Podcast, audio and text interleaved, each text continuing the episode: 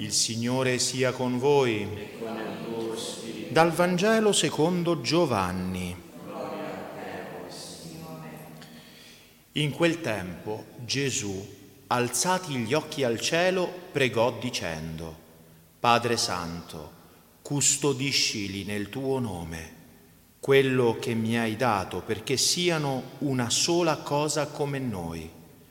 Quand'ero con loro, io li custodivo nel tuo nome, quello che mi hai dato, e li ho conservati, e nessuno di loro è andato perduto, tranne il figlio della perdizione, perché si compisse la scrittura. Ma ora io vengo a te, e dico questo mentre sono nel mondo, perché abbiano in se stessi la pienezza della mia gioia. Io ho dato loro la tua parola e il mondo li ha odiati, perché essi non sono del mondo, come io non sono del mondo. Non prego che tu li tolga dal mondo, ma che tu li custodisca dal maligno. Essi non sono del mondo, come io non sono del mondo. Consacrali nella verità.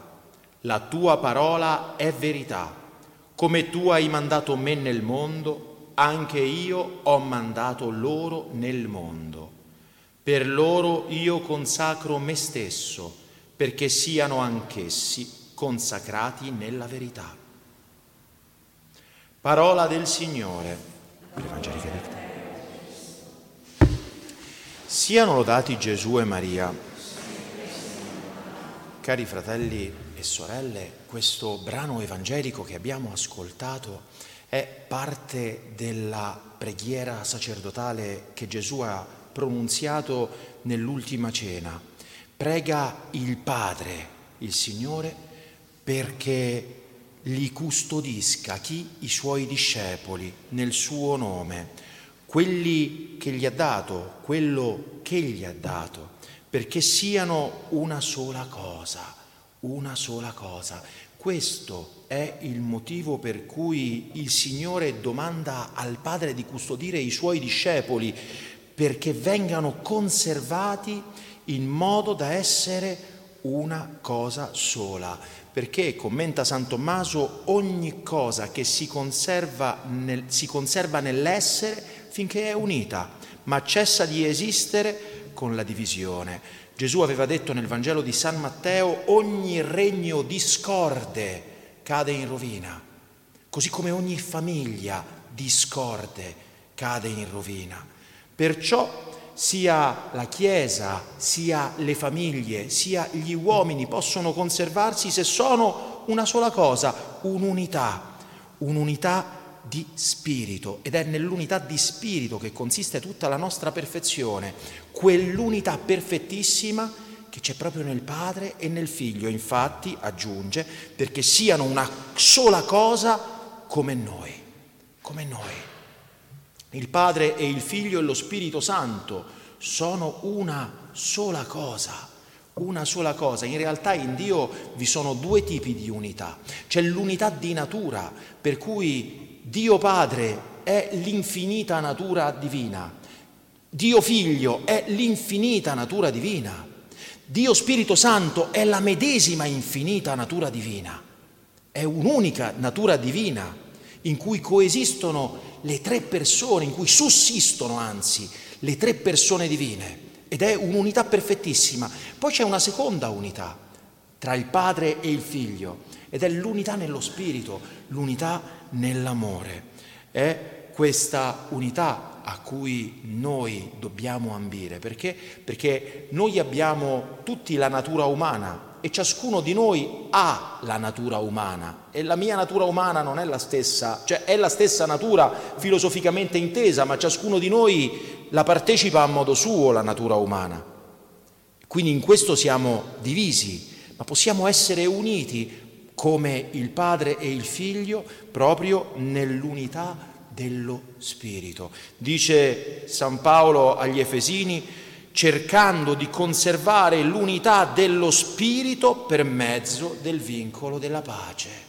cercando di conservare l'unità dello Spirito per mezzo del vincolo della pace, Efesini 4:3, a quegli stessi Efesini ai quali San Paolo, abbiamo letto nella prima lettura, raccomandava, mentre li salutava, passato 3 anni insieme alla chiesa di Efeso, e agli anziani di quella chiesa, agli anziani, sapete come si dice anziano in greco? Presbiteros. Qui sta parlando ai presbiteri della chiesa di Efeso, ai sacerdoti, e dice: vegliate su voi stessi e su tutto il gregge in mezzo al quale lo Spirito Santo vi ha costituiti come custodi per essere pastori della chiesa di Dio. Vedete? Sta parlando proprio con i presbiteri. Chiesa che si è acquistata con il sangue del proprio figlio.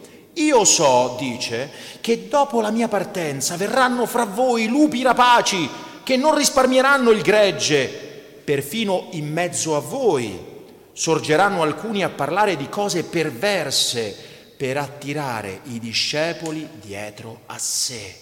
Ed è questa la tentazione, fratelli e sorelle, dei pastori di tutti i tempi, a cominciare dai tempi apostolici fino ai nostri, di usare Dio come un mezzo per attirare a sé. È l'idolatria peggiore, l'idolatria satanica, per la quale Dio è uno strumento, non è un fine, uno strumento per affermare se stessi. Per affermare se stessi. E tutte le divisioni della Chiesa da 2000 anni a questa parte partono proprio da questo peccato satanico e luciferino che è la superbia, l'orgoglio, per cui ciascuno è latore del suo proprio evangelo, che porta in fin dei conti a sé, si maschera e si nasconde dietro il santissimo nome di Gesù, dietro i sacramenti, beni che il Signore ha affidato alla sua Chiesa, per andare poi in effetti contro questa Chiesa e per porre un principio di discordia, di divisione dei cuori, che è la distruzione stessa della Chiesa, perché dei primi discepoli, negli Atti degli Apostoli si dice che erano un cuore solo e un'anima sola, conservavano l'unità di spirito per mezzo dell'amore. Il Signore dice: quando ero con loro li custodivo nel tuo nome, cioè coloro che gli ha dato le sue pecore conoscono la sua voce, e nessuno, dice il Signore, le strapperà dalla mia mano. Una sola è andata perduta, Giuda, purtroppo per lui. Ma perché? Perché si compisse la scrittura, non perché Dio l'ha voluto, perché era così. Ma ora io vengo a te e dico questo mentre sono nel mondo, perché abbiano in se stessi la pienezza della mia gioia. Ecco qui, perché abbiano in se stessi la pienezza della mia gioia. Da che cosa viene la pienezza della gioia? Proprio dall'unità di spirito, dalla concordia, dalla pace. Nella discordia non c'è gioia. Nella guerra non c'è gioia. C'è gioia quando c'è unione, quando c'è pace, ed è la pienezza della gioia che noi, fratelli e sorelle, se coltiviamo quest'unico spirito d'amore che il Signore ci ha donato e che, a differenza del Padre e del Figlio, non procede da noi, ma procede da loro, e noi lo accogliamo e lo facciamo e lo effondiamo, lo passiamo al nostro prossimo, se amiamo il nostro prossimo. Da Dio procede, quindi è in loro già questo principio. Noi dobbiamo aderire a questo, ancora una volta facendo un passo indietro. Dice il Signore: io ho dato loro la tua parola. E qual è la sua parola? La parola del Padre. La parola del Padre è il Verbo, è Gesù stesso, che è via, verità e vita. Ed ecco perché chiede subito dopo: consacrali nella verità. In realtà la parola greca agiadon, il verbo greco, dice santificali, rendili santi nella verità, falli santi, cioè rendili partecipi della perfezione divina nella verità. E la verità chi è? È il verbo, cioè divinizzali. La tua parola è verità, il tuo verbo, Padre, è verità. E Gesù ha detto di se stesso di essere la verità. È Lui il verbo divino che è la verità, quella verità che rende liberi. La menzogna, qualunque genere di menzogna, ci rende schiavi, fratelli e sorelle. Non parlo solo della bugia, anche quelle bugie dette bianche, quelle che non fanno male a nessuno. La menzogna fa sempre, chi parla contro la verità parla sempre contro Gesù Cristo, sempre contro Gesù Cristo. Ma non è soltanto la menzogna a parole, è la menzogna della vita. Cioè noi possiamo vivere nella menzogna quando indossiamo dei panni che non sono nostri e mostriamo al mondo qualcosa che non è vero, indossiamo una maschera all'occorrenza, ora questa, ora quella, perché fare? Per compiacere il prossimo, perché il mondo ci apprezzi, per far sì che di piacere agli altri. Ma se il mondo ci ama, non siamo di Cristo, no? Il mondo li odia. Non prego che tu li odi. Ecco qui, io ho dato loro la tua parola e il mondo li ha odiati. Il mondo li ha odiati. Perché se siamo nella verità, inevitabilmente finiamo per essere odiati. È così, perché il mondo è tutto nella menzogna. Tutto nella menzogna. Basta accendere un televisore o fare una navigata su internet e vediamo che è tutto pieno di menzogna. Chi ha parole di verità? Solo Gesù. E Gesù è odiato. Per questo ci dice, chiede al Padre di consacrarci nella verità. Come tu hai mandato me nel mondo, anche io ho mandato loro nel mondo. Per loro io consacro me stesso, perché siano anch'essi consacrati nella verità. Per loro io santifico me stesso, come Gesù ha bisogno di essere santificato. In realtà dice San Tommaso che in Gesù noi dobbiamo distinguere le due nature, la natura divina e la natura umana, vero Dio e vero uomo nell'unità dell'unica persona divina. E in questo senso la natura divina è tutta la pienezza della santità, è Lui, è il santo, il tre volte santo, ma la natura umana riceve la santità dalla natura divina, dall'unione ipostatica. E per questo, per esempio, dice Luca nel suo Vangelo, quando dopo il ritrovamento di Gesù al Tempio, che il fanciullo cresceva in età, sapienza e grazia. È la grazia che ci rende santi. Però era Dio. In che senso cresceva in età, sapienza e grazia? Nel senso della sua umanità. È la sua umanità che cresceva in età, in sapienza umana non divina, quindi nella sapienza pratica, e in grazia che gli veniva appunto dall'unione ipostatica. Fratelli e sorelle,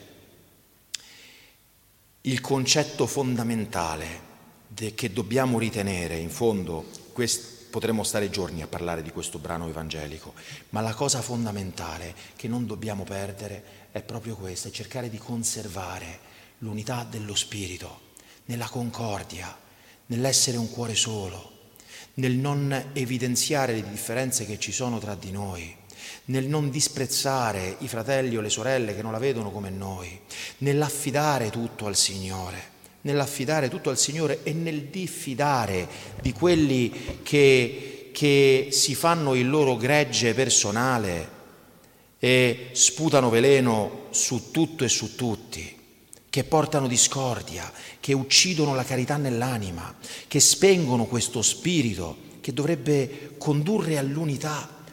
Lo so, ci sono tante cose che non vanno nella Chiesa visibile, in noi, fratelli e sorelle, ma questo è sempre stato dal primo secolo. Dice Sant'Ambrogio che la Chiesa è ferita nelle sue membra, perché siamo tutti peccatori, ma al di là dei peccati dei fratelli e delle sorelle, noi dobbiamo guardare oltre a quello spirito che conduce tutto all'unità e tutti all'unità, a quello spirito divino che è lo Spirito Santo, che Dio ha infuso nei nostri cuori, affinché possiamo amarlo, Lui, Dio, con cuore puro e con animo ardente, e attraverso l'amore ai fratelli e alle sorelle testimoniare questa divinizzazione, perché la divinizzazione è tutta lì, è nella presenza di Dio in noi, e Dio è essenzialmente amore. Chi rimane nell'amore rimane in Dio e Dio rimane in Lui.